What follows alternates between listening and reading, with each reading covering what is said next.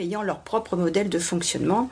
Et c'est là où les choses se compliquent un peu. Donc comment peut-on faire pour ne pas foncer la tête baissée dans le mur ou euh, le corps qui s'écroule? Bref, comment peut-on apprendre à conduire son bolide qui est le corps humain dans ses différentes dimensions?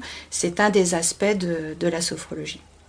Encore une question historique, euh, entre les antiques et aujourd'hui, il s'est rien passé ou je suppose qu'il s'est passé beaucoup de choses. Il y a d'autres sophrologues qui se sont manifestés sans doute à travers les siècles.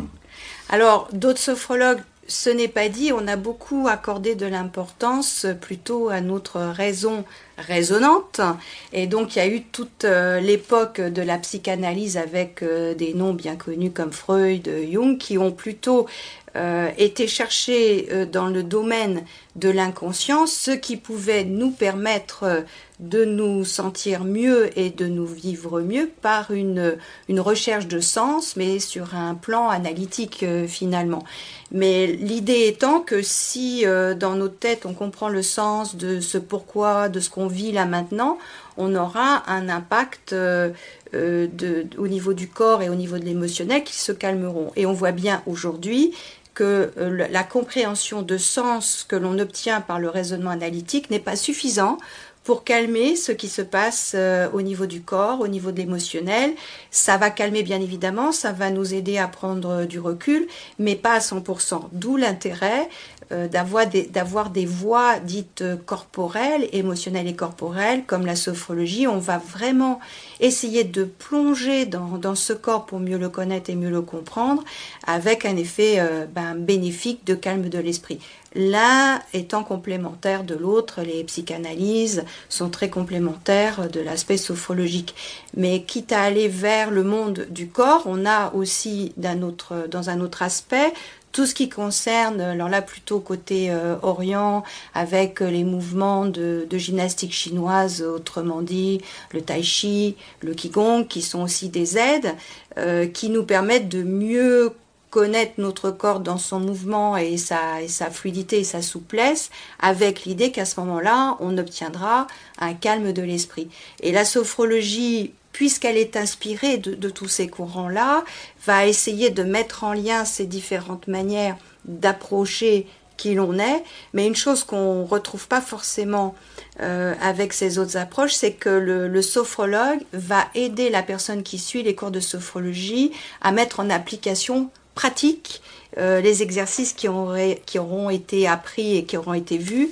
Donc on se retrouve avec une approche qui est très complète finalement. Il y a ce qui se passe en dehors de la vie, euh, dans le, lieu professionnel avec le sophrologue, puis il y a ce qui se passe ensuite dans la vie et comment euh, je peux ben, utiliser les différents exercices pour mieux vivre cette vie et ces différentes situations rencontrées.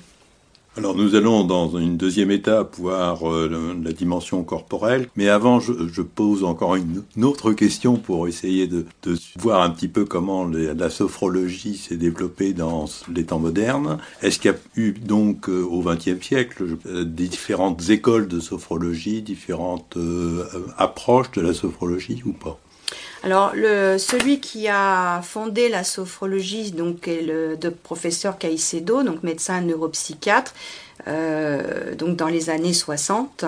Et de là, il a mis en place les, premières techniques, les premiers exercices qui étaient beaucoup basés sur l'écoute de l'individu. Dans le monde de la psychiatrie, euh, à ce moment-là, on est pas très dans l'écoute, on était plutôt à traiter les problématiques euh, psychologiques et émotionnelles, euh, dans certains cas en tout cas, euh, par ce qu'on appelait les électrochocs. Et il a ramené beaucoup ce moment d'être en relation avec l'autre, d'être dans l'écoute à l'autre. Et ensuite, il a ramené des exercices inspirés notamment du yoga, puisque sa femme était prof de yoga et lui avait donc voilà donné des, des, des exercices, des, des manières de, faire pour euh, mieux se gérer.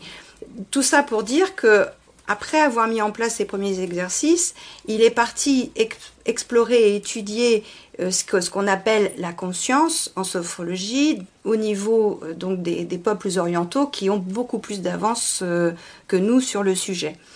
Et pendant ce temps d'exploration, donc au niveau du Japon, au niveau de la Chine, en fait, d'autres personnes avec qui il avait monté le programme de sophrologie